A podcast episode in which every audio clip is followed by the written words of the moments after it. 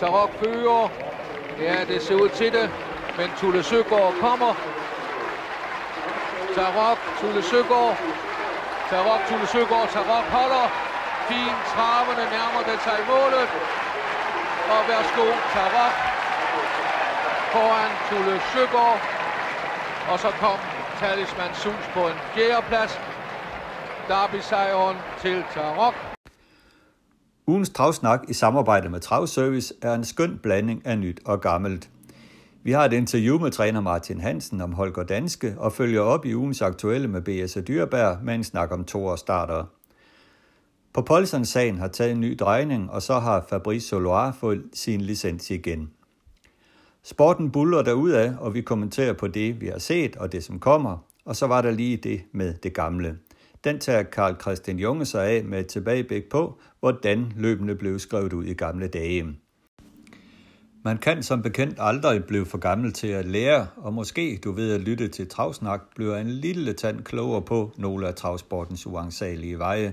Så velkommen til og god fornøjelse med dagens udgave af Travsnak. Så skal vi igen have gang i løjerne her i Travsnak i samarbejde med Travservice, og øh, vi har som sædvanligt et, øh, et program fyldt med masser af interessante emner, og det vi først skal tale om, det er sagen om Bolsen i Sverige, som har taget en ny drejning. Jeg tænkte lidt over tingene, og øh, vi starter med at høre et øh, indlæg, som jeg har indtalt. På Polsand-sagen tog endnu en ny drejning, da det kom frem, at to uvildige jurister i den svenske løbsdomstol Start, der er en forkortelse af svensk travsports ansvars- og disciplinnemt, valgte at udtræde af denne i protest mod, at Svensk Travsport ST havde forsøgt at arrangere et møde med nævnet uden modparten var til stede, og at man i en rapport havde slettet et afsnit, hvoraf det fremgik, at Daniel Redén havde lavet et opslag i Pathway, den amerikanske pendant til vores sportsinfo, på et tidspunkt, hvor det ikke fremgik i Pathway, at propulsion var nervesnittet. Samme info fremgik ej heller i aktionskataloget, hvor Propulsion var med, og hvor han blev købt af Redén. ST forsøger altså med stor ihærdighed at hænge alt ansvaret op på Redens skuldre med midler, som to jurister finder så betænkelige, at man ikke ønsker at deltage i udredningen i den svenske løbsdomstol. Her skal det øvrigt tilføjes, at alle medlemmer i denne løbsdomstol er udpeget af ST.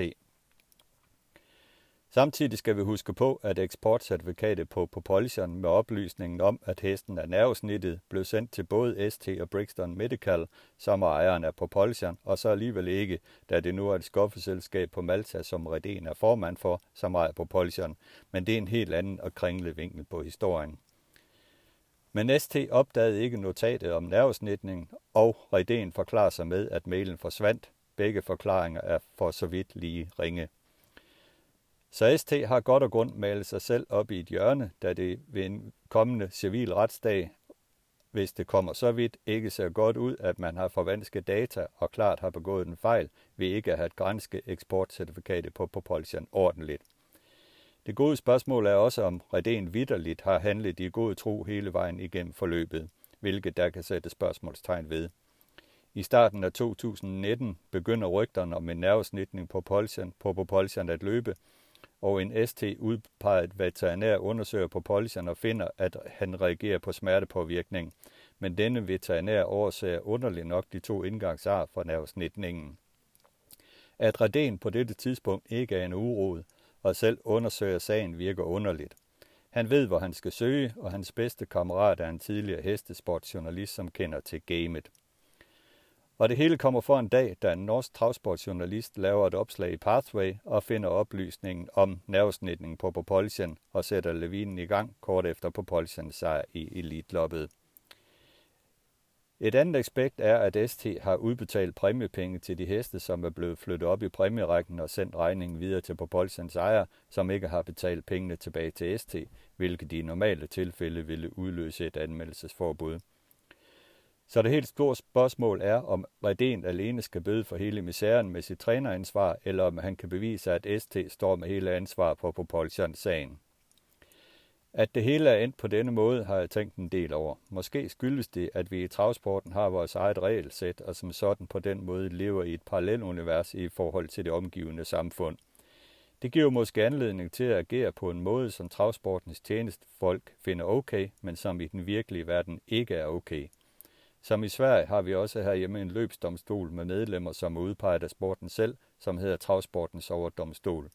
Måske det faktum, at denne overdomstol er udpeget af sporten selv, giver sportens tjenestemænd det indtryk, at løbsdomstolen eller overdomstolen er til for dem til at bekræfte, at de har gjort tingene rigtigt hvor løbsdomstolen i stedet burde være en uvildig instans, som ser på sagerne uvildigt uden indsigt i travsporten overhovedet.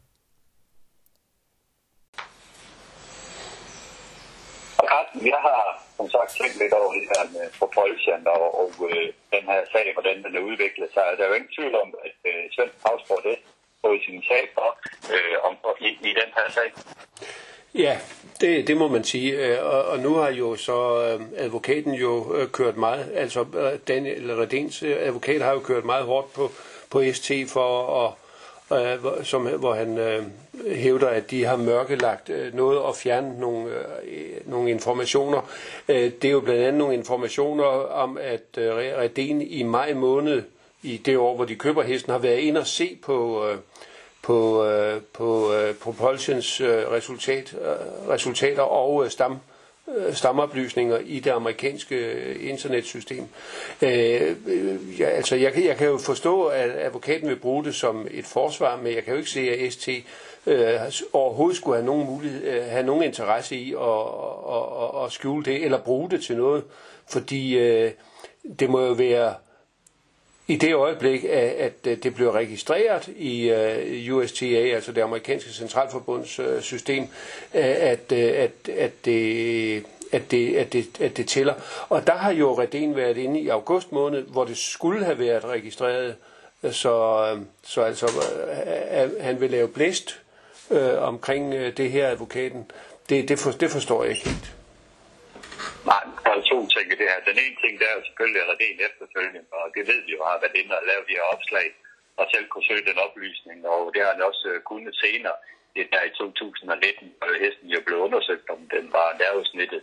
Så der, der er det underligt, at han ikke selv går ind i systemet, der og ligesom søger den oplysning. Og det ved vi jo ikke, om man har gjort det eller ej, eller og så videre. En anden ting er jo så også i det her, det er, at øh, hvorfor Hul øh, ønsker et til at sløre den her information, hvis de ikke mener, at den har betydning. Det, det synes jeg også er lidt underligt. Ja, men, men, øh, men det kan jo være, at de øh, ikke har interesseret sig for, hvad der var, hvad der var sket før at hesten er, er blevet købt til Sverige. Men, men de kun har hvad skal vi sige, interesseret sig i, hvad der skete efter, og, og det må da også være det logiske for så vidt. Altså, øh, med, hensyn til, med hensyn til oplysningen omkring nervesnitning, ikke? Ja. Et andet, et andet aspekt er også, at to jurister af den her løbsdomstol, de har i Sverige har valgt at udtræde af, af denne, fordi at man øh, mener, at ST har forsøgt at afholde møder med den her kommission, øh, øh, uden at modparten var til stede, og det finder man utilstedeligt. Øh, og det er jo også en konklusion, de har taget. Ja.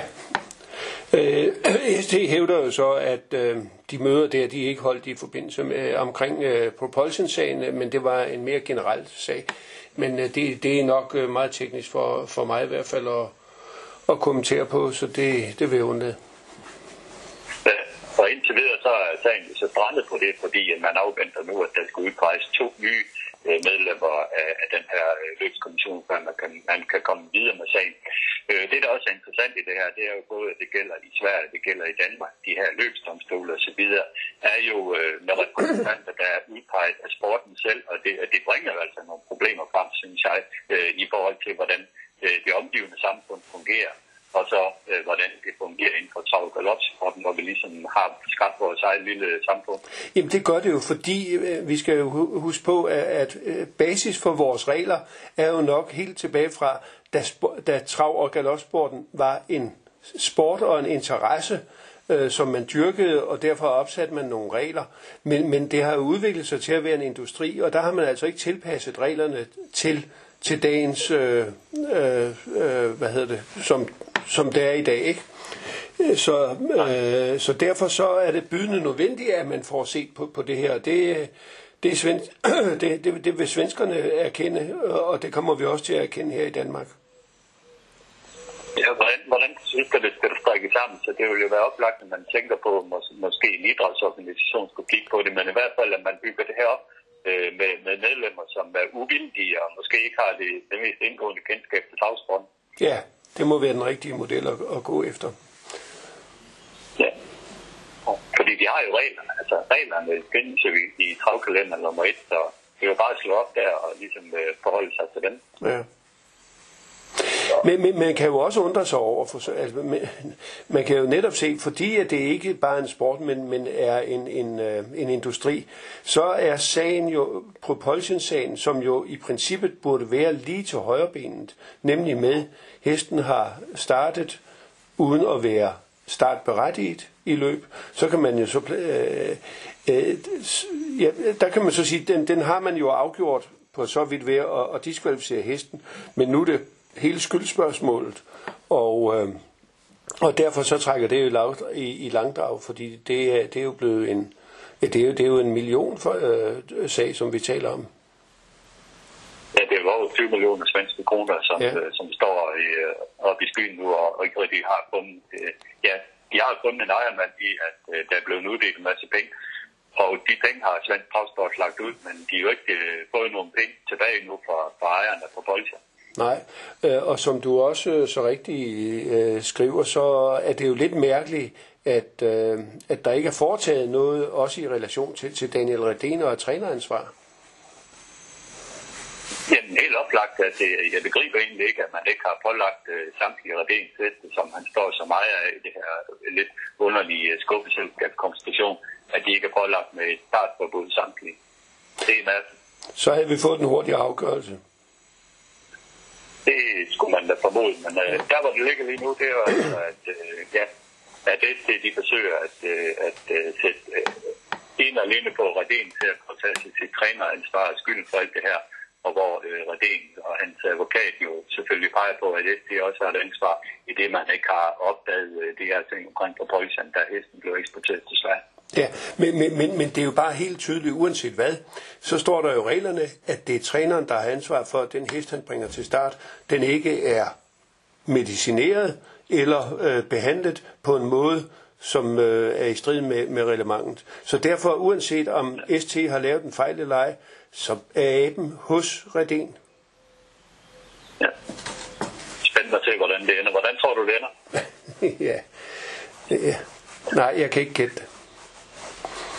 Nej, jeg har også virkelig svært ved at gætte øh, det her, hvordan det ender, fordi som du siger, det burde være lige til højre ben af det her, men der er også noget omkring håndtering og den måde øh, tingene kører på, der gør, at jeg virkelig bliver i tvivl om, øh, det virkelig lykkes SD at øh, hænge Redén op på det hele, det må jeg sige.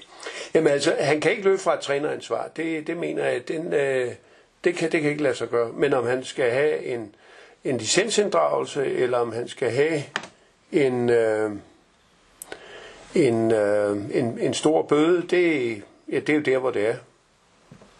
Ja, så er der alle de her millioner, der udelukkelse. skal betale dem. Jeg har pengene tilbage, ja. Ja. Spændende at følge med i. Ja, Lad os komme over til noget mindst lige så spændende, så i hvert fald sådan rent sportsligt. Det var jo her i søndags, der øh, så vi en øh, toårs blev godkendt hjemme i Danmark. Øh, Holger Danske, træner af Martin Hansen og kører Mikkel Lønborg. Og den blev godkendt i tiden 21.4, og det er så vidt i hvert fald, øh, jeg har kunne finde ud af, at den tidligste toåring, vi nogensinde har set blev godkendt i Danmark. Øh, Jeg tog en snak med Martin Hansen om øh, den fine hest. Træner Martin Hansen på Fyn godkendte i søndags øh, den første toåring herhjemme i Holger Danske i tiden 21.4 på meget imponerende vis, og jeg har taget fat i Martin til en snak om øh, den her spændende heste. Velkommen til podcasten øh, Travsnak, Martin. Tusind tak. Hvornår stiftede du første gang øh, bekendtskab med den her Holger Danske? Jamen, det gjorde jeg i midt i marts måned sidste år, hvor at, øh, øh, jeg fik ham i, i tilkøring fra, øh, fra Michael. Og det er ham, der opdrætter den, øh, Michael. Ja, det er det. Ja. Og Michael Lønborg, ham har du jo et øh, tæt og nært samarbejde med, og det har du haft i mange år. Det ligger, øh, det ligger mange år tilbage, siden at det startede. Øh, Michaels bedre halvdel, Christina Olsen, er jo, øh, er jo en tidligere staldpige i min stald fra den gang, hvor jeg startede som træner i Billund i sin tid, og da hun rykkede til, til Sverige op til Michael, når man så øh, begyndte vores mig og Michael samarbejde jo stille og roligt på grund af Christina, så øh, det har stået på i mange år. Ja, og blandt andet med Photo Princess, som I jo fejrede store succeser med. Ja, lige præcis. Det var jo egentlig Christina, der, øh, der blev ved med at, hvad skal man sige, lidt plage om at få, få hende til, til Sverige og prøve hende derop, og øh, det må man sige, det, det var en stor succes. Ja, det kan man sige. Og så er I jo startet en ny succes her forhåbentlig med Holger Danske. Så tilbage til den. Du siger, hvornår du, du kører ham til i marts måned? Ja, egentlig synes jeg, at han kom lidt, lidt, øh, lidt før jeg egentlig normalt tabte, men jeg vil gerne have ham ind til april. Men øh, Michael vil gerne øh, have, at han kom tidligt i gang, så derfor så kom han øh, midt i marts måned, mener jeg det var. Og det, det var bare øh, at klø på med ham. Ja, på hvad måde, hvor- hvordan kører du den til? Er det åbent eller lukket hovedlag, og hvordan vil du gerne have det? Jeg har altid kørt mine til i uh, lukket eller trekvart. Uh, jeg er ikke tilhænger af at køre dem til åben, da jeg synes, at de bliver for uh, forstyrret af, af omgivelserne rundt omkring. Jeg vil gerne have, at uh, når jeg arbejder med dem, at de er fokuseret på det, jeg beder dem om, og egentlig ikke ret meget andet. Og hvor lang tid går du i line med den? Uh, jamen, det gør jeg i en uge. Jeg har, uh, jeg har en måde at gøre det på, som, som jeg synes fungerer, og det er ikke sikkert, det er den bedste eller den hurtigste måde, men jeg, uh, jeg har dem, uh, bruger en, en uge på at have, have, have selen på dem, have dem på stående på stallegangen, lære dem det her med at blive børstet og løfte ben, alle de her ting. Øh, ugen efter får de hovedlag på, øh, og ligesom øh, har det på inde i boksen, og hvor jeg fortsætter med den her rutine med, at de er på stallegangen, de får løftet benene, bliver børstet, sådan så de ligesom finder ud af, at det er en, en rutine, de skal. Øh, på, på øh, når jeg begynder tredje uge med dem, så går jeg lige med dem i en uges tid. Og når jeg har haft en hest i, i, i tre uger, men så normalvis er de klar til at komme i vogn, øh, hvor at jeg kører med dem. Ja, bliver trukket ud af stallen, og så øh, kører jeg med dem selv. Ja, og så går, foregår det ellers øh, stille og roligt derfra. øh, Der, den, så står den promotionstræning med sådan en ung hest. Hvor, hvor tit kører du med den? Jamen det gør jeg i starten, der kører jeg en, en, en 3-4-5 gange med dem om ugen, sådan afhængig af, hvordan det lige passer ind. Øh, når vi når lidt længere hen, og man skal sige, de sådan rigtig, rigtig træner, så, øh, så er det en 3-4 gange om ugen, de træner. Får de en periode med græs ind imellem, eller er det kontinuerlig træning hele vejen? Ej, dem der kommer ind der til april, dem har jeg inde i normalvis en 5-6 uger, hvor de så efterfølgende går på sommergræs. Og så kommer de ind igen efter derbyet omkring 1. september, og så træner de på derfra. Øh, så, så hen over sommeren der, som, som et år, der, der får de lov til at holde sommerferie hver hest. Og du siger, at du træner på derfra. Hvad, hvad står den så på, når du får dem ind efter august? Der, det er jo fortsat motionskøring, tænker jeg, indtil intervallerne de begynder at skrue lidt på. Jamen, jeg øh, fra, fra 1. september og frem til 1. november, der kører jeg bare kilometer på dem. Øh, altså øger kilometerantallet sådan øh, støtvis. Når vi når 1. november, så gør jeg, så gør jeg det, at i november og december, øh, en gang om ugen, ligger jeg og kører så mange som muligt sammen, hvor vi ligger på, på den store bane og kører løbsretning og kører det, som jeg kalder løbsforståelse, hvor vi ligesom ligger og skifter positionen, de lærer at ligge i ryg og have hest udvendigt, øh, og alle de her ting, øh, hvor vi så de sidste 300 meter, lader vi dem så øh, få lidt fart i benene, hvis man kan sige det sådan. Ja, man, leger, man leger fra den ind i den øh, på den måde. Lige, lige præcis, lige præcis. Og det, det har jeg egentlig altid gjort i november og december måned, for ligesom at gøre dem, gøre dem klar til, at vi skal til at køre rigtige arbejder. Hvornår begynder du at tænke om Holger Dansk, at det her det er noget specielt? Øh, jamen, det gør jeg faktisk allerede, øh, da jeg begynder at køre de, de lidt mere seriøse arbejder i januar. Øh, han ligger hele tiden, jeg lige vil sige 15 sekunder hurtigere, end, end hvad, hvad han egentlig skal, øh, ifølge mit, mit program. Øh, så, så allerede tidligt kan jeg godt mærke, at, at det er en hest, der har rigtig, rigtig nemt ved det. Øh, mit, mit største problem med ham, det var, at han var meget øh, ufokuseret. Øh, tog ikke rigtig i linerne selv. Man skulle, øh, man skulle selv arbejde med ham hele tiden for at få ham til at, at regne lidt fremad. Og det, øh, det, det var sådan det eneste hvad skal vi sige, minus, der var med ham i starten. Og typemæssigt, der, der ligner han jo et øh, klassisk afkom efter STS Kaviar. Stor, fin hest at se på, øh, øh, fin travner og så videre. Øh, altså typemæssigt ser han jo bare godt ud.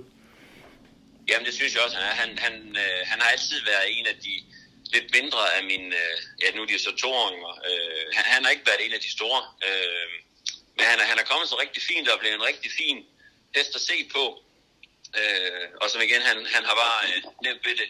Øh, det er ikke, øh, han er ikke en, der har tendens til at, at galopere med mindre, at der ligesom er et eller andet galt.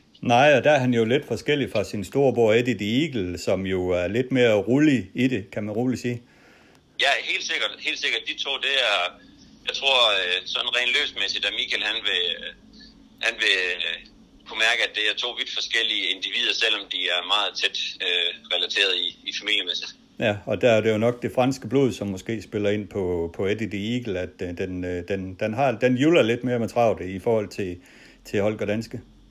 Ja, ja, det gør den. Holger, han, øh, han har ikke øh, de problemer med at, at rende i, hvad skal man sige, på grænsen af pasgang. Noget. Han, øh, han traver bare det af, som han skal. Ja. Hvornår får I den her idé om, at man allerede nu skal i prøveløb?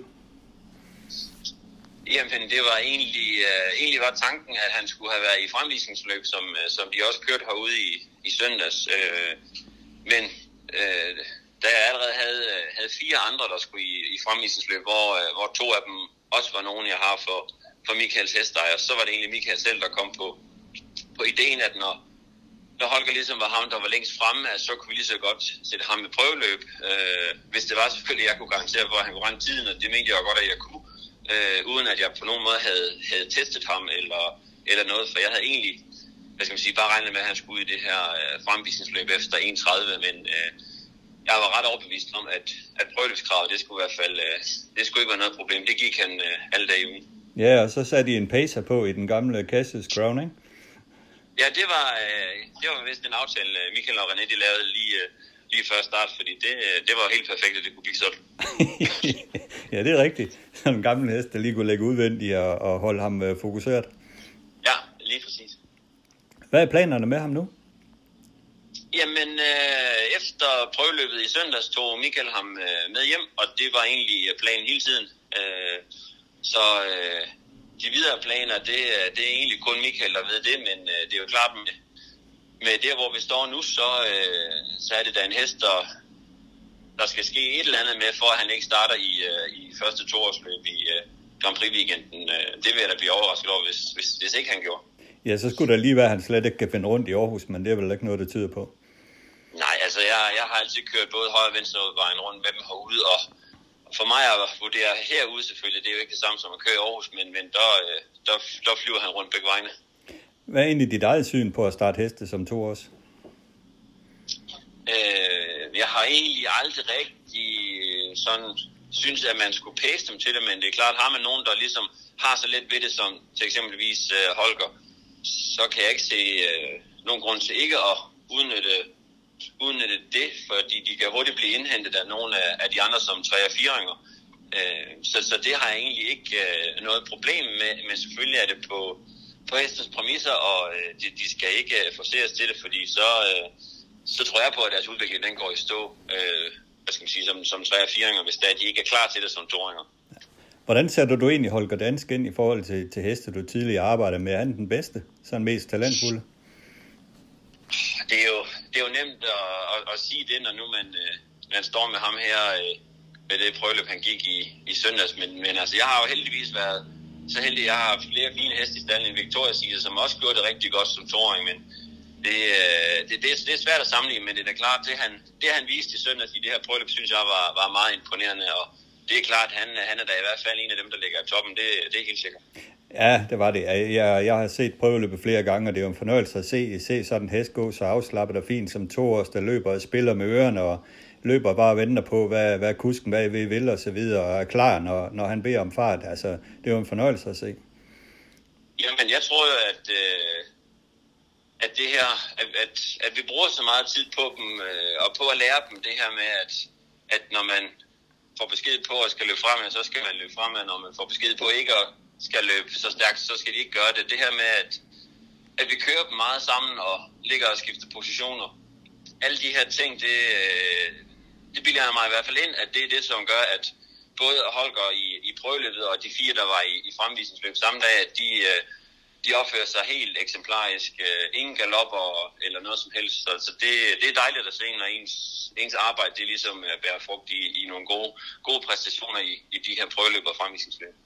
Og for en træner som dig, som har specialiseret sig i ung heste, så må det jo gøre dig øh, også lidt stolt at se, at dit arbejde udfolder på banen, at det går godt. Helt sikkert, når man øh, i søndags, det var, for mig var det jo en, en stor dag og en vigtig dag for, for, for hele mit arbejde. Jeg har, jeg har gået og lavet det, det sidste år nærmest, så, øh, så det er klart, det, øh, der var der lidt nerver på, og alting skulle, skulle planlægges, når vi skulle have så forholdsvis mange heste ud for, for at være en, en lille træner. Så, så det var klart, jeg var, jeg var nervøs, jeg var spændt, og jeg glædede mig, og det er klart, når det hele var overstået, så, så, så var det da en, en rigtig, rigtig god fornemmelse. Også det her med, at folk havde lagt mærke til, at de, at de var fine, og de opførte sig ordentligt, og de her ting. Så jeg var, jeg var meget stolt, da, da jeg tog hjem her søndag efter løbet. Det kan jeg godt forstå, og det giver dig forhåbentlig noget tilgang til stallen og andre unge heste, for det er vel unge hestetræner, du er? Ja, det, det er det jo nok. Det er jo det, jeg, det er det, jeg er bedst til, og det er det, jeg bedst kan lide. Selvfølgelig, hvis ikke man har en starthest i ny og næ, så, øh, så forsvinder man nok bare helt i mængden. Øh, men det er klart, jeg kan, jeg kan rigtig godt lide det her med unghestene, og derfor så fungerer mit og Michaels øh, samarbejde også rigtig fint, fordi det er jo, øh, det er jo ligesom løbstestene. Michael han øh, har specialiseret sig i, så derfor så øh, vores samarbejde, det, øh, det fungerer øh, til UG. Det gør det i hvert fald. Det var i hvert fald fint at se i søndag. Så, så held og lykke øh, med hesten, Martin, og de øvrige heste i din stald. Jo, tusind tak. Og tak for snakken. Ja, det var så lidt da. Og Carsten, vi kan jo begge to blive enige om, at den her Holger Dansby, det er en rigtig lækker hest. Meget lækker. Øh, dejlig type. Øh, jeg kunne meget, meget bedre lide den frem for storebror Eddie the Eagle, som jo er trekvartbror til den, fordi Eddie the Eagle, han er efter ST's foto, og, og den her, den er efter ST's kaviar. Øh, så jo, det er en rigtig lækker, lækker, lækker, lækker hest. Ja, og jeg kan også forstå på Martin, at Michael Lønborg tog med i træning her efterfølgende prøveløbet, så det er nok en hest, som, som man selvfølgelig skal prøve at managere mod de her toårsløb, som jo har sin begyndelse i, i omkring jyske toårskontri, hvor der traditionelt kører sin toårsløb. Ja, øh, og med hensyn til, om det er den øh, tidligste toårs, der er blevet godkendt eller ej, så kan jeg godt fortælle dig, at vi skal nok høre, hvis der er nogen, der er blevet godkendt tidligere. Det håber jeg da i hvert fald, for det kunne være en interessant information at få øh, det her, om der virkelig er nogen, der er godkendt tidligere. Altså, det jeg kunne se, det, nogle heste, jeg kunne komme på, øh, der var tidlige, ja, så er de godkendt øh, omkring øh, 1. i maj, øh, ikke i april. Øh, og der er også en, der har rejst et spørgsmålstegn om, det hele taget tidligere har været godkendt, at, øh, at det hele taget tidligere har været lovligt at øh, godkende toåringer før maj. Det ved jeg så ikke. Det er en tese. Ja, ja det, der, der, der, der har du faktisk et point der. Jeg var inde og kigge, øh, om der var nogle amerikanske toåringer, der, der har været ude, men, men de må ikke være ude før efter 1. maj heller. Nej, jeg kan se. Så det kan jo godt være, måske et eller andet der, der gør, at øh, det vidderlige er øh, den tidligste toåring nogensinde, den her Holger Danske. I hvert fald en spændende efterfølge. Og jeg har også senere en snak med, med Ben Svend omkring det her med toårsstarter, og, og, og det, det er jo påfaldende, øh, hvor hurtig udviklingen er gået med hensyn til at udvikle fagresten og opstart og så videre. At for bare, hvis vi var tilbage i 70-80'erne, hvor toren gik ud med, med høje optækning og balancering og så videre, nu kommer de ud nærmest som naturtraver øh, kort tid efter, kan man sige. Så øh, avlen er virkelig flyttet sig. Ja, du, du kan jo, altså hvis du, og, og det er jo, øh, altså man kan jo sige, det der har været kvantespring fremad i traveravlen inden for de sidste, øh, nu skal nu skal jeg regne, siden 1990, det, det er jo øh, øh, Valley Victory og så øh, Muscle Hill. Øh, de to hængste har jo om nogen øh, bragt øh, traveravlen fremad. Ja, det, det kan man sige. Det, det, det, er jo, det, det er jo ud af det samme blod i, øh, i det Valley Victory er bare til, til Muscle Hill, der er bare til Muscle Hill. Så, så de der blodlinjer der har virkelig uh, bragt noget early speed ind, og uh, nogle naturtraver simpelthen. Altså, de behøver jo ikke, uh, de kan løbe med langt tjek og så videre, så, så, så skrider de jo bare ud af. Ja. Men, altså, men nu sidder jeg, nu er jeg jo så gammel, og nu sidder jeg og kommer til at tænke på, at i 1900 og 70 eller 71, det kan vi så lige regne ud, der var, der, der var jeg på kursus i København, øh, men når det var godt vejr, så var jeg ikke på kursus, så var jeg ude på, på Charlottenlunds Travbane hos Walter Kaiser. Og øh, der kørte jeg, øh, og det har så været i april-maj måned, en toåring, der hed Prinsesse Helle. Og den havde altså bare et par gummibuts på, og det var første årgang efter eminent, som jeg husker det. Det var altså øh, det, næsten, hvad man betragtede som naturtraver dengang. Men, øh, men det er klart, at du har ret i, at øh, generelt så, så kørte vi jo hestene øh, i 70'erne og 80'erne, øh, og nok også 90'erne, med, med, med tunge sko og, øh, og boots og, og vægte og blyvægte, hvad hedder det, blyboots og, og alt sådan noget, ikke? og høj optjekning. Der, der er sket, nu kan ja. de jo nærmest trave fra den dag, de blev født. Ja, er præcis. Og nu vi er ved de gamle dage, så Carl Christian Junge, han er jo han har jo givet os en masse fine oplevelser med de der ting, han har sendt lidt til os øh, med fortællinger om øh, hans liv i travsportens tjeneste. Og øh, det næste, øh, I skal høre ham fortælle om her, det er, øh, hvordan man lavede løb øh, tilbage i Salon Lund i gamle dage, og øh, afsluttende med en, tese også om, øh, hvorfor at øh, medierne begyndte at øh, stoppe med at skulle om travsporten. Det kan I få her. Karl Kottmann Da jeg begyndte på mit job i Lund, var proceduren følgende. Forvalter Knud Thy, han havde sine fodertavler, der indeholdt navnene på de heste, der var i træning og opstillet på banen ved de forskellige trænere. Det var inden, at mange heste opholdt sig på gårde og træningscenter uden for banen. Disse heste, der var opstillet på banen, blev bankeret på en liste, der var udarbejdet af centralbund, hvor de forskellige heste var ført op og opdateret med deres aktuelle præmiesummer. Og på den måde fik man et samlet indtryk over, hvilke heste, der var til diskussion og deltagelse i løbene. På denne liste markerede man også de heste, der var trænet af amatørtræner og med ophold på deres gårde. De unge heste, der ikke havde været bragt til start, forespurgte man trænerne om deres status og om, hvornår de forventedes til start. Når man nåede så langt, havde man nu et samlet overblik over, hvorledes det samlede hestemateriale, der var til disposition, forholdt sig med hensyn til vundne pengepræmier, og således man nu kunne udskrive løbene til det kommende meeting, som indeholdt totalt tre løbsdage. Udover begynderløb for de ustartede heste, kunne man derefter fordele de allerede aktive heste i passende grupper efter deres præmiesummer. I de tre løb, der, der udgjorde et meeting, udvalgte man distancer over 1600 meter, 2000 meter og 2500 meter, forløbene, som de pågældende heste passede ind i, baseret på deres allerede indtjente pengepræmier. Man benyttede sig således af det system, der kort og godt var kendt som penalitet. Man tilstræbte, at hestene i et meeting fik startmulighed på de tre omtalte distancer, og ligeledes tilstræbte man med hensyn til tillæg i løb. Også at den tænkte hest fik mindst et løb, hvor den kunne starte fra spids, samt løb, hvor den fik tillæg. Propositionerne kunne også indeholde handicaps, hvor handicapperne i dette tilfælde undertegnet kunne bestemme, øh, hvor hesten skulle starte fra, hvilke distancer og hvilke tillæg de skulle have, indbyrdes for at nå frem til det resultat, der helst skulle være, at de skulle nå øh, mållinjen i samlet trop, uanset hvor de havde startet og med hvilke tillæg. Man udskrev rene overgangsløb, ligesom der altid er udskrevet et amatørløb på løbsdag. Der var mulighed for at anmelde en hest i flere løb, fordelt på de tre løbsdage. På anmeldelsesdagen afleverede trænerne blanketter med navne på de anmeldte heste, og de løb eller flere løb, som den pågældende hest skulle anmeldes til i meetinget. Man betalte et anmeldelsesgebyr, som var forfaldt til betalt, uanset om hesten kom til start eller ej. På sekretariatet blev anmeldelsen modtaget af sekretær Erik Møller fra Centralbund samt undertegnet. Erik Møller undertegnet havde hver en stor blok, hvor løbsdagens løb var opdelt. Og Ulrik læste hestens navn op den dag og det løb, den var foranmeldt til. Efter de to uger af i alt tre dage i meetingen var færdig opfyldt, fandt lodtrækning sted. Antal anførte Erik Møller, de, truk, de truk nummer op fra og ned, mens jeg noterede mine nede fra og op. Tredje dagen i meetingen delte vi imellem os, således at Møller havde halvdelen, og an- anmeldte løb og undertegnet de resterende.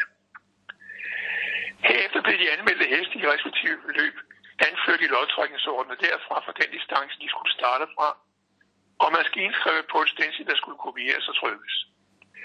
Her anførte man også signaturer på de kuske, der stod opført som træner og respektive kuske. For eksempel WKH, lige med Walter Kaiser Hansen. Der var også anført et P for heste, der skulle bestå prøveløb med faste tidskrav, før de kunne starte i rigtige løb. Det var her tilfælde for heste, der ikke havde været bragt til start for eksempel 8 måneder, eller som ikke havde noteret tre tider inden for de sidste 15 starter. Det var således, at anmeldelseslisterne blev sendt, fremsendt til anmelderne og pressen. Vi havde også et F markeret på ud for hvilke heste. Det var dem, nogle, måske, måske nogle af dem, der var i prøveløb, hvor man F'et markeret, at man gerne vil have angivet en forventet præstation i det, der kunne være ganske langt spring fra tidskrav, den, den tid, der blev opnået og var krævet i prøveløbet, og til det, hesten skulle præsentere for at være spillerberettiget og med i præmie, og kunne komme i præmierækken, for eksempel. I sekretariatet fastsatte vi, hvilken rækkefølge de forskellige løb skulle køres. De er pressens medlemmer, der ønsker at få oplyst, oplyst næste dags løbsdags startende heste og eventuelle informationer, blev inviteret til et fælles telefonmøde, der blev afholdt samme aften, som man havde afholdt løb. Det officielle program blev redigeret af sekretariatet, hvorefter det gik til trykkeriet, der var beliggende i Store Regnegade. En programside til løb indeholdt løbets proposition, med hesten opført efter startnummer, hestens afstamning, fem sidste starter med angivelse af dato, bane, rekord og startpræmiesum. Hestens ejer og dennes løbsfarver. Vedslaget det grønne, som det blev kaldt, bakke ligeledes startlister til løbende. Med indførelsen af computer og internet blev hele processen omkring anmeldelser og startlister og programredigering gjort meget lettere, ligesom hele trykkerigangen. Der blev plads til flere informationer på den enkelte programside, når det galt de seneste starter, med angivelse af kusk, bane, dato og løbsnummer på dagen, statistikresultat på gjorte starter, ikke alene i indeværende år, men også på det foregående år, samt eventuelt også i de fem sidste starter. Det lettede også arbejdsgangen i løbssekretariat, at nu kunne man trække en lang række informationer. Hvis man for eksempel ønskede at se, hvilket hester var til disposition inden for en bestemt gruppe med hensyn til startpræmiesummer. Pressen bragte trips, tips og kommentarer til løbende, samt referater og resultater for løbende. Pressen bestod af Kvickly og Otto Nielsen fra Berlingske Tidene, Inga Kvickly Weekendavisen, Johannes Pedersen Saki fra Vedløsbladet, Mr. Mus og Rasmussen fra Aktuelt, Hugo Holgaard fra BT, Evin Triumviratet, Edvin Kok, Kurt Poulsen og Bjørn Poulsen fra Ekstrabladet, samt sende et fra politi. Der var således stor pressedækning af traven. Der var også blevet omtalt i Danmarks Radio af Gunnar Luhansen. Denne enestående dækning forsvandt, da den daværende formand på Lunden, Erik Juhl, offentligt gik ud og omtalte, at travsporten led af svigtende publikumsinteresse på løbsdagen. Denne tåbelige melding blev registreret af redaktørerne på avisernes sportssider, og af ingen længe var den gode pressedækning forsvundet fra aviserne, så du for solen, og er ikke siden vendt tilbage. Det var et selvmord på sporten af dimensioner. Ja, jo, men han vil først ind på det her øh, lille indslag her, at øh, det her med løbsbeskrivning en gamle dag, det var, det, var, det var helt specielt i forhold til nutiden, kan man sige, hvor, hvor man med tidligere gamle dage førte det hele i bøger øh, og ikke havde computer til hjælp. Det var meget omstændigt. Ja, og så skrev de det ind med, på, øh, på, øh, på de her stencils, som så blev duplikeret. Og, og, og der havde man, hvis man kom til at skrive forkert der, så havde man altså sådan noget blik, som man kunne, øh, som man kunne rette med. Øh, men det var, det var noget mere omstændigt, øh, end det var. Men der kom jo så de her anmeldelseslister ud. De kom jo, øh, hvis der var løb øh, næste søndag, så kom de jo typisk ud torsdag øh, i ugen før. Og så kunne man så se, hvor, hvor, hvor hestene de var meldt, øh, og, og, og, og, og hvad startspor de havde fået. Øh, så, Så det vil, og det var man jo altid spændt på at se, de der anmeldelseslister. Galoppen kører faktisk noget af det samme system med, med anmeldelseslister, og, og de kalder det så vægtlister øh, i dag, øh, mens vi jo slet ikke har det. Vi har jo bare direkte startanmeldelser inden for travet.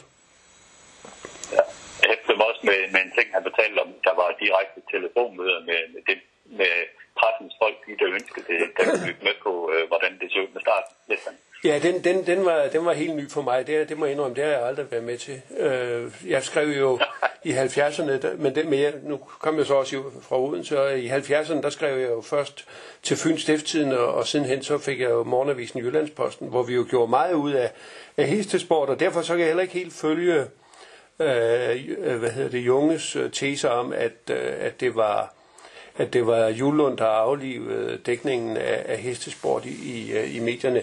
Det, det var stille og roligt på vej ud, og det var det jo fordi, at aviserne de øh, fik problemer med annoncer, de fik problemer med øget øh, omkostninger til tryk, og, og de skulle skære ned på, på sideantallet.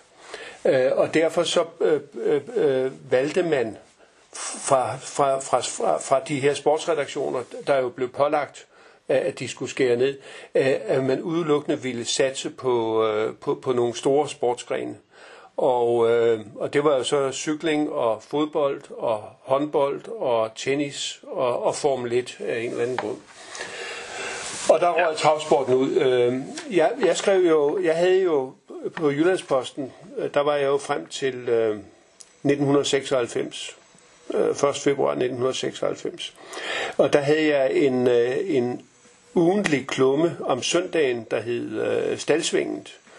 Og, og, øh, og så havde vi og så havde vi øh, og, og den var fra, fra det, det var en tospalte fra fra top til bund.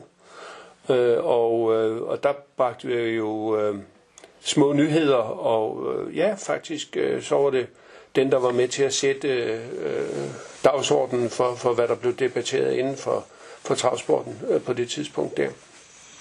Og så havde ja. vi så, øh, og, og så blev travsporten dækket øh, med, øh, med, med optakt og referater. Det samme, jeg var jo også på TV2, og, og, og da jeg startede på TV2 i 1988, øh, stationen åbnede jo 1. oktober 1988, der blev øh, trav og galop og ridesport jo behandlet som øh, på linje med, med alle andre, og jeg havde jo ugentlige indslag, øh, og, øh, og vi havde jo også, øh, vi startede jo med at have transmissioner, øh, fra Charlottenlund Travbane om søndagen.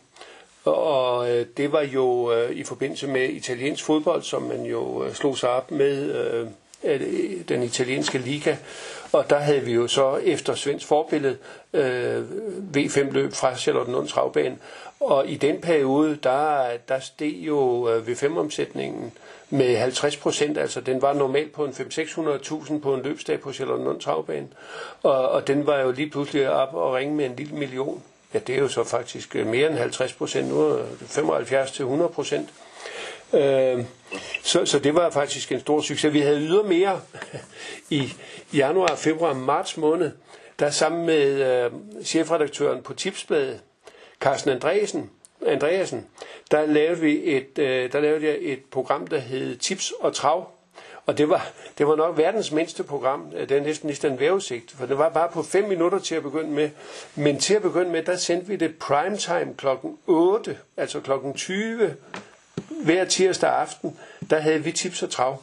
Men de fandt jo så ud af de der fem minutter der øh, til at gennemgå tipskupongen øh, og til at lave vi fem forslag til Charlotte Lund. Det var, det var lige lidt nok. Så, så vi fik så 10 minutter, men så flyttede de os så til klokken 9.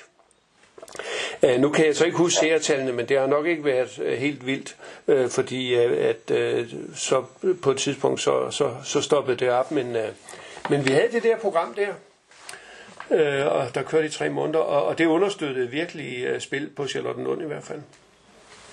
Ja, og fordi vi også taget lidt op det her, der var jo, at der i ugens løb kom en nyhed om, at uh, travløbsporten blev vist på TV2 Sport.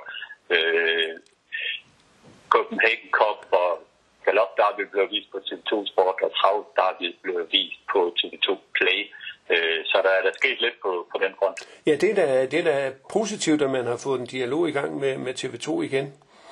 Jeg har altid haft en kontanke om, at man fra centralt hold skulle producere de her artikler, og så simpelthen få dem sendt ud til de diverse medier, og så i håb om, at de vil putte dem på. Og det, det tror jeg, at de i stor udstrækning vil gøre, øh, hvis vi kan fortælle nogle gode historier. Det er jeg da sikker på.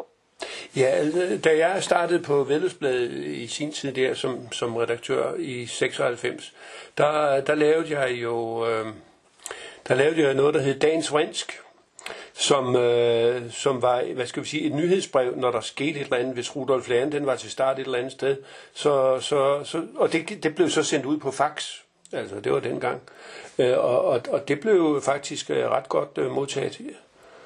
Og jeg havde jo fået ideen, øh, da jeg var på TV2, der fik vi en helvedes masse fax fra en eller anden øh, nede i Køge, der, der dækkede øh, atletik.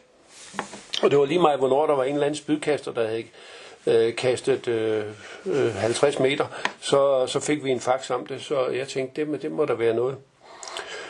Øh, det var faktisk øh, en ret god succes, dagens rens der. Ja, præcis. Og det kan også lade sig gøre nu, hvor, hvor der sidder en korpesmasse praktikant rundt omkring på diverse webredaktioner og venter på, at det dukker noget op, så Ja, jeg har jo haft en kongstanke øh, sidenhen, og det er jo, at man skulle gribe fat i de her lokalaviser. Øh, nu, øh, øh, altså vi har jo en, der hedder Ugenyt op i Fredensborg, øh, og det er ikke meget journalistisk stof, øh, at de bringer, så derfor så må de der være interesseret i. Nu øh, i Fredensborg, der er Flemming Velin, Øh, han, er, han har masser af galophester og investeret meget. Jamen, øh, vi havde, på et tidspunkt, der havde vi Hanne Beckmann også som, som, som træner, der vandt Derby. Der var, der var aldrig en linje om det. Øh, og jeg mener, de der lokalaviser, der, dem, dem skulle man virkelig, øh, dem skulle man virkelig øh, præparere. Ja, absolut. Det er da, det er da helt oplagt. Det er bare at komme i gang. Nå, vi kommer meget rundt her nu må sige, vi skal tilbage til sporten igen, fordi øh, jeg skal da lov for, at øh, jeg begynder at dukke ting og sager op øh, rundt omkring af gode heste og, og ting, vi kan, kan nyde.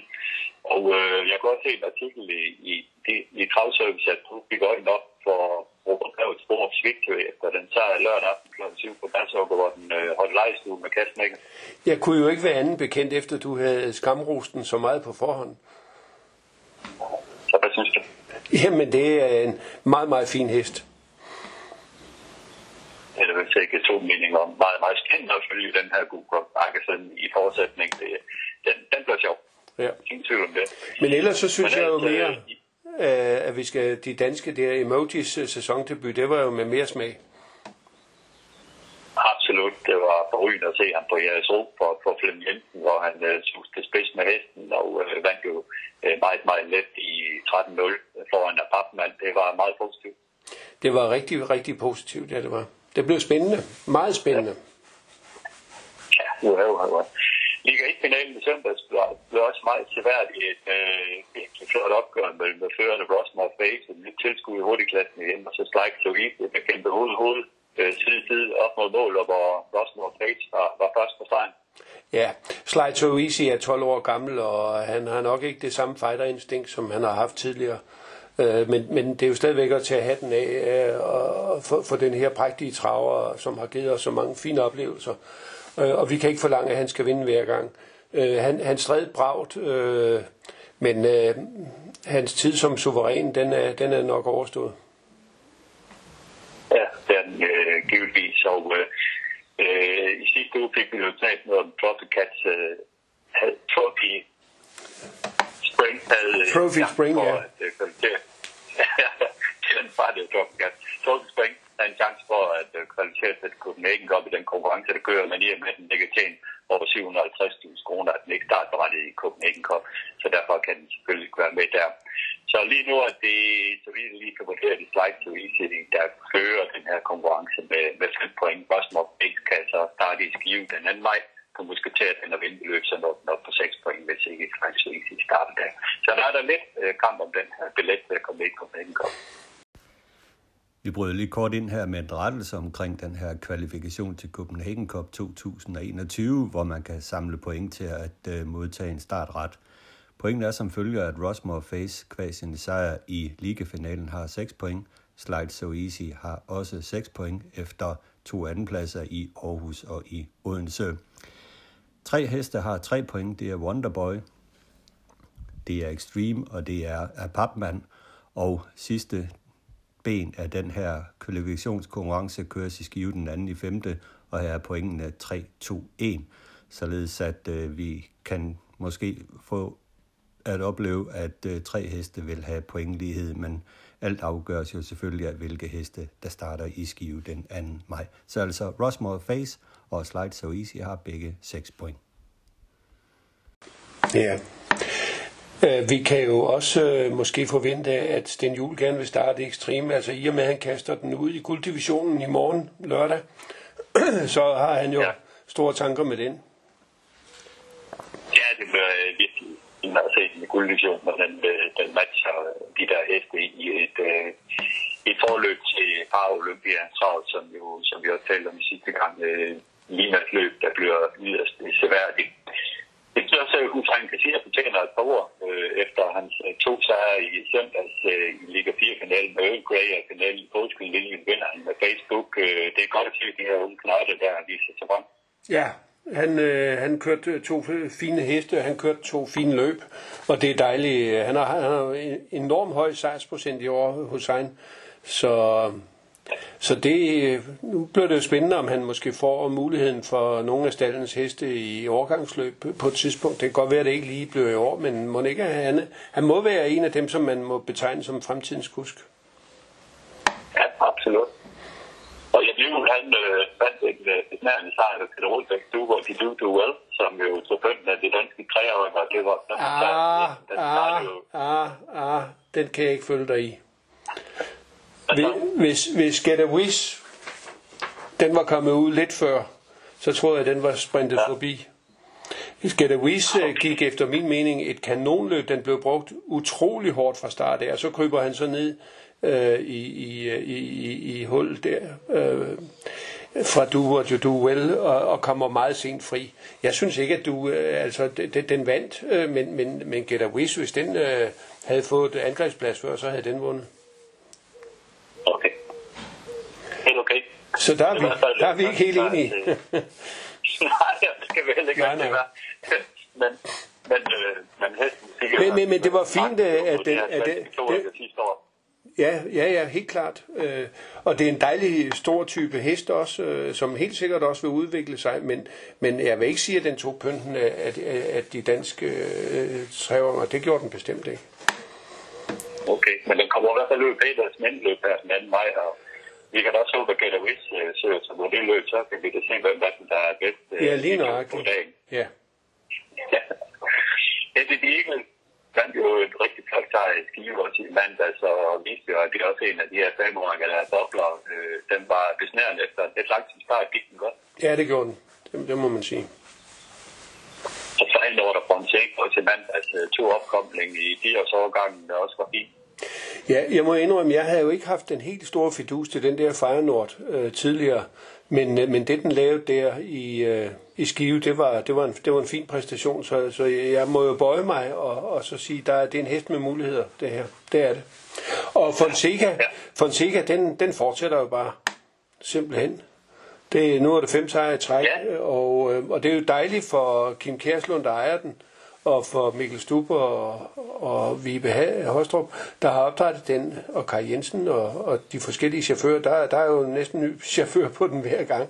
Øh, men det er dejligt, at de har sådan en hest der også. Altså jeg synes, Kim Kærslund, der jo har investeret utrolig mange penge i hestesporten, så er det dejligt øh, for ham, at det går så godt med den her, som det gør. Og lad os håbe, at det smitter af på, på de andre heste, han har i stallen også.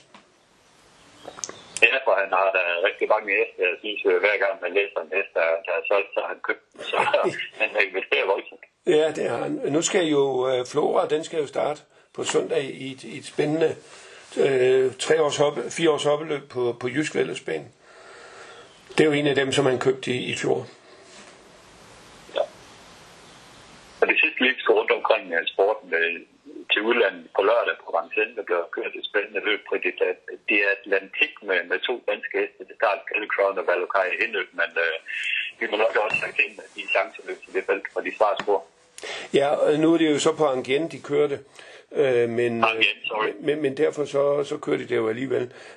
det bliver især interessant at se Davison Dupont Øh, nu var den jo ude i en meget præparé senest, men ellers har den jo galopperet i, øh, Øh, i, i, i sine chancer væk i to eller tre løb.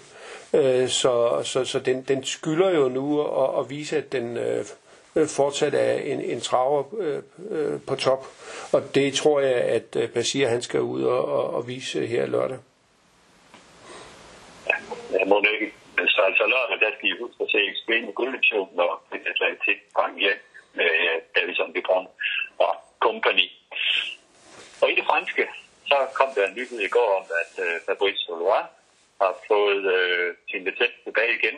Øh, var ellers udelukket af UET til 2027 efter fire tilfælde af dopen med kobold i forbindelse med nogle start i Norge. Øh, men nu har han fået sin licens igen og startet ud med 73 heste på listen øh, over til svogerens heste, kan man sige. Ja, og det er jo så bare et udslag af, at øh, franskmændene gør, hvad franskmændene de vil. Selv. Det er faktisk øh, lidt katastrofalt, ja. synes jeg. Ja. Øh, og det er katastrofalt ud fra den baggrund, at vi har et, et, et, et, et Europaforbund, der hedder UET, som har, har lavet nogle regler, som banerne eller som landene i princippet er blevet enige om at respektere de her regler. Og de regler, de går blandt andet ud på, at hvis du idømmes en straf i et land, så øh, respekterer et, et andet medlemsland den, den, den straf.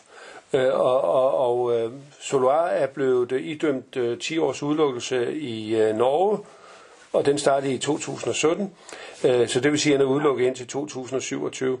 Men øh, det, det ser franskmændene altså højt og flot igennem nu her. Ja. Betyder det så, at øh, han godt kan starte i udlandet med sin hester? Ja, hvis udlandet vil have det. ja, altså det bringer nogle øh, ting i spil her, som, øh, Ja. øh, som man er nødt til at forholde sig til. Ja. Men, men, men det, der jo har været det sjove med, eller sjove, det interessante i hele den her sag, det er jo, at alle har jo vidst, at Solar har kørt sin træningsvirksomhed videre under Philip, øh, øh, hans svogers ja, øh, navn. Og, og han har jo stået øh, ved siden af hestene i, øh, i vindercirklen, og han har udtalt sig på Equidia, det franske vedløbskanal, om hestenes chancer. Så man har jo hele tiden vidst, at han har stået som, øh, at, han, at det er ham, der har været træneren. Han har bare ikke stået med det formelle ansvar. Det står han som med nu igen. Og det kan jo også godt være, at franskmændene siger, at vi gider ikke den her øh, øh, øh, komedie mere. Øh, derfor så giver vi ham øh, licens, ikke? Ja. Men stadigvæk så respekterer man jo ikke øh, de regler. Det gør man så ikke, nej. Nej. Og det, det, det synes jeg er et voldsomt problem. Men det er jo ikke de regler, som ikke er, er samkørt. Der er jo også forskellige regler for, for drivning i Frankrig i forhold til dem, vi kører med i Norden, og, og regler for, hvordan man må køre i løbet med hensyn til at trænge sig og så videre. Så der er jo stadigvæk langt vej at gå med at få, Ja. få tingene ensrettet. Ja, og dopingreglementet er jo heller ikke justeret ind på, på europæisk... Øh, Nej, på ingen måde.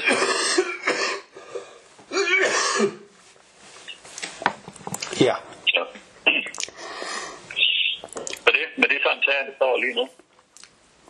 Og jeg tror også, det, det der, hvor vi lukker i, i, i dag, Carsten, og siger tak for det, og så lukker vi udsendelsen af med den sædvanlige omgang med ugens aktuelle. Det og så der at gang handler om to opstarter.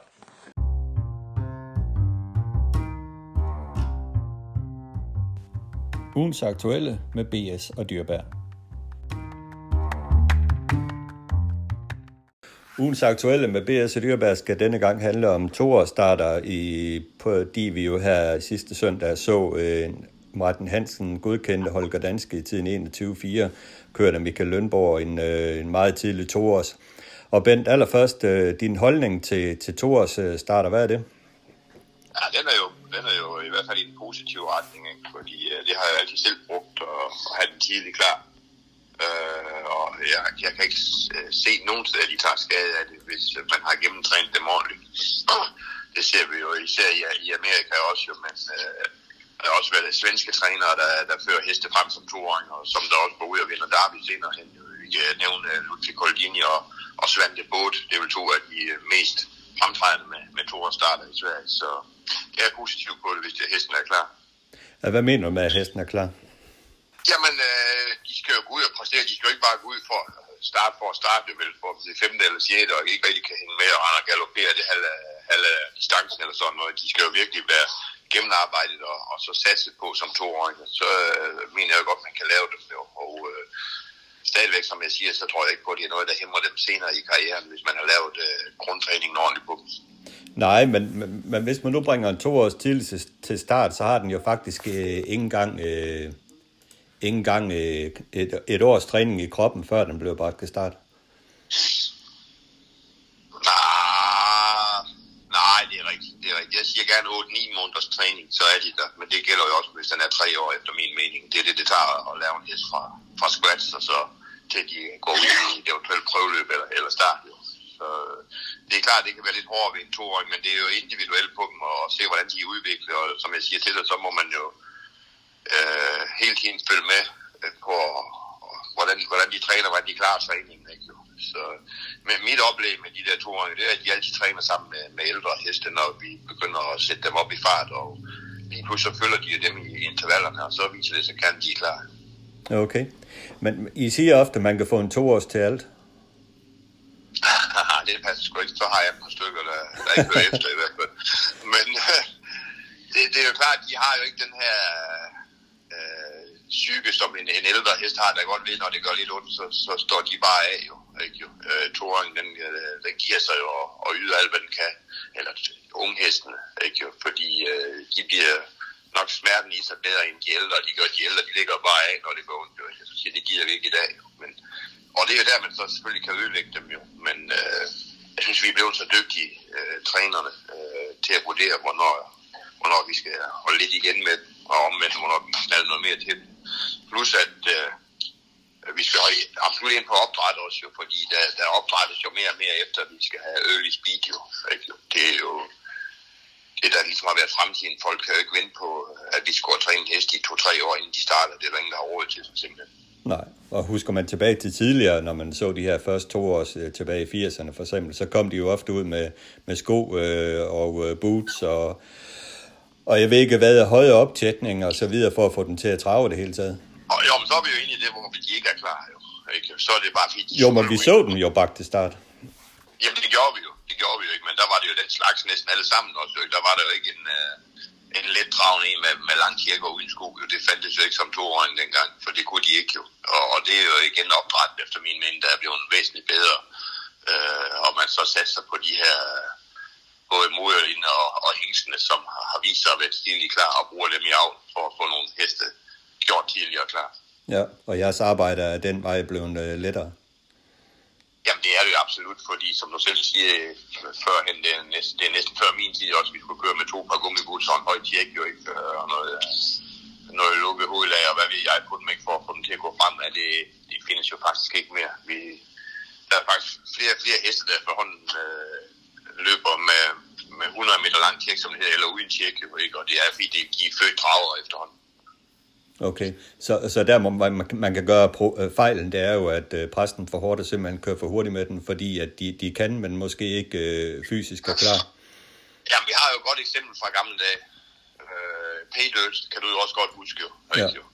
Altså en Paydirt, der ser vi altid, at den kan score 30, når det kommer ud af moren. Ikke? Fordi de, de var jo traver. Ikke? Fantastisk traver jo. Ikke? Men øh, vel ikke så stærk igen. Sprintertype sprintertyper, men rigtig nemmere at gøre klar som vedløber.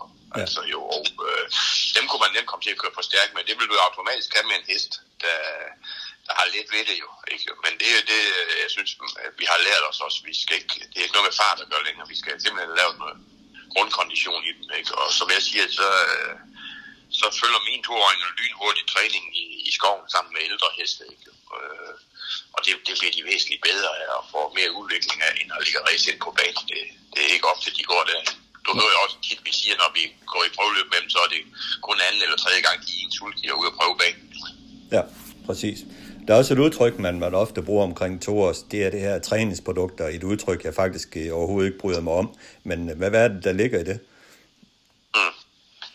Ja, det, det forstår jeg faktisk heller ikke. Det er vel bare sådan noget, folk de bruger, når de øh, jeg lige vil sige, lidt misundelig eller jaloux på nogen, der får nogen klar. Det er også, så siger man, at ah, de er på de går ligesom maskiner, de skal, de skal træne ud og så skal der komme nogen, ikke, og alt sådan noget. Men så nemt er det jo ikke, jo, vel? fordi så var, det jo, så var det jo let for dem, der har, øh, skal vi sige, 10, 15, 20 toåringer hver årgang og lave fem af dem rigtig gode. Jo, ikke? Så, men, men der er sgu ikke nogen, der træner alle hestene på samme måde, det tror jeg ikke på. Nej, hvad er fordelen ved, ved en toårsstart? Ja, først og fremmest øh, er, der jo penge jo. Det, er jo. det er jo penge, der styrer det hele efterhånden. Ikke? Der er jo også gode penge til toårige.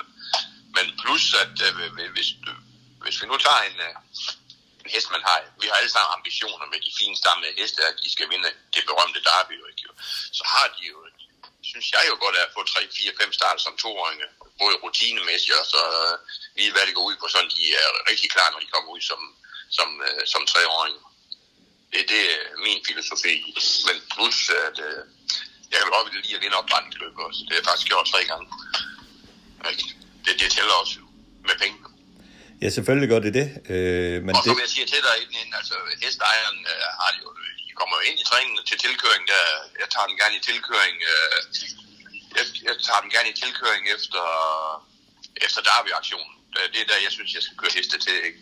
Og fra der, der snakker vi om, der står de jo i træning, indtil de går i prøveløb, mange af dem, ikke? Så de har jo kostet øh, hesteejeren rigtig mange penge. Og skal de så vente helt til de bliver tre år, så koster det endnu flere penge, og det, øh, der er ikke øh, ret mange, der vil være med til, efter min mening. Men det kan selvfølgelig være nødvendigt med nogen af øh, individerne, der ikke klarer træningen. Men omvendt, så når vi øh, går i gang med dem der, så kører på med dem de der 8-9 måneder, så er de gerne klar. Ja. Men hvad, hvad sker der med en toåring, man kører over evne? Er den færdig? Det kan man ikke sige, men man skal dele med passe på, hvis den, hvis den går ned, som det hedder, ikke øh, begynder at trage dårligt, og, og kroppen ikke holder til det, så kan det gå meget lang tid, inden man får dem op at stå igen. Så, så ødelægger man jo både muskler og skelet på dem jo, i, i lang tid jo. Øh, og det tjekker vi selvfølgelig op på, i hvert fald i min stand med nogle blodprøver hele tiden for at se, om, om kroppen holder til træningen. Det, det er det allervist vigtige, det er at sige, at de skal have en grundkondition og træning i orden på dem, så er det ligegyldigt, om de kan holde stærkt, jo, fordi så holder de ikke til at løbe stærkt. Nej. Øh, om, der er en, en detalje omkring øh, det med at bruge pisk øh, på på og Inden for galopsporten, der er det jo forbudt at bruge pisken til drivning på toers. Der må man gerne have pisken med, men kun til korrigeringer. Øh, var det en idé at indføre det samme inden for, for travsporten?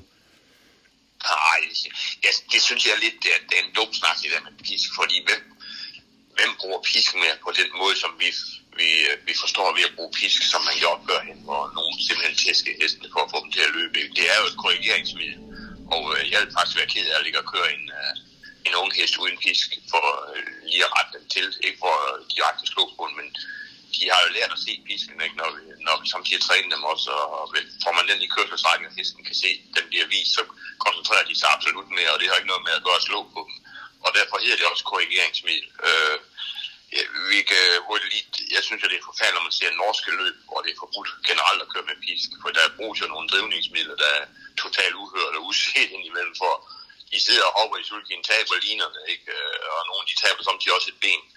Øh, jeg synes virkelig, det er forkert, at man ikke må, må køre med den. Øh. Så jeg synes ikke, det er problemet længere. Der, gives jo ikke, der er jo ikke det her hårde drivning, som der var for nogle år siden. Absolut ikke længere, synes jeg.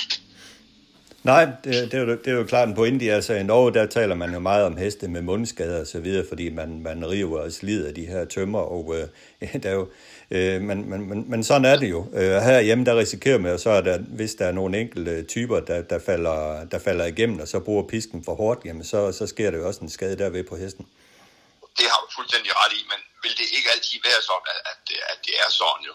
Ikke jo? Øh, der, der findes jo nogen, der falder igennem en gang imellem, ikke? Og så kan du vel sige, du må ikke køre med pisken i løb, men så må du jo køre med en dag efter, hvis du forstår, hvad jeg siger. Ikke? Jo, jo. jo. Altså, ja. det, det er jo... Men der har jo lige været et eksempel ned fra Tasmanien i et stort løb, hvor, hvor en ja, vinder blev ja, deklasseret, ja. fordi man brugte pisken for hårdt. Øh, ja. Var det så den vej, man skulle, for eksempel i opdrætningsløbet, at dommerne vurderer, at en hest simpelthen blev pisket til sejr, at man så skulle gå den vej og lave nogle regler om, at man kunne deklassere? Ja, det, det, det, skulle man måske, men det er svært at føre ud i livet, ikke? fordi hvor er grænsen? Ikke? Øh, det, det, øh, men det har selvfølgelig været helt vildt alvorligt. Den, vi kan jo tage nogle, den her staldmand, der kom fra ham, Gusiador for nogle par år siden op på Solvalget, jo, ikke jo. Det tog jo også helt overhånd, jo, men det er jo ikke ens betydet med, at det skal straffe resten, der kører med pisk i løbende, vel. Og han fik jo også hans straf, den her ja. jockey, eller hvad det nu var, ikke. Og det, det, det, straffe alle mennesker, at, at, uh, at der er en eller anden, der kører over for rødt lys tre gange i træk, vel, så, må, så må du ikke køre bil mere, vel, eller, eller sådan noget for andre også jo. Nej. Så det, det, det er en svær grænse, synes jeg, men stadigvæk synes jeg ikke, at det der med drivning, det er, det, det er det store problem længere. Er der endelig nogen, der, der gør det overdrevet, så bliver der straffet lyn hurtigt og hårdt her, også i Danmark. Ja, heldigvis er der, der kommet meget restriktive regler omkring øh, drivning.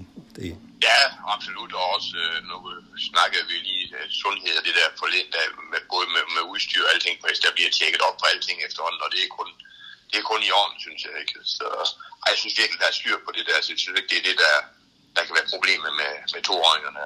Så vil jeg hellere ind på at sige, at de skal, øh, at de skal gå med sko. Det kan jeg godt være med til, fordi øh, de kan have svært ved at holde balancen, de her små toåringer, ikke? Og hvis nu alle går med sko, så er det jo ens for alle jo, i toårsstarter. ja, øh, det er rigtigt. Øh, for lige at runde den her af, har du selv en toårs i år, du skal ud og, og vise frem? Mm, jeg har været tynd i år. Jeg har, jeg har kun to faktisk, og øh, en, der ikke bliver klar, så en, der måske bliver klar, men vi vil lade være med at nævne navn endnu. Okay. Det bliver i hvert fald ikke den første, det bliver ikke den første, der bliver godkendt i år. ja, det er det løb, det er kørt. ja, så sådan er det. Det er godt, Ben. Tak for snakken. Selv tak. Hej.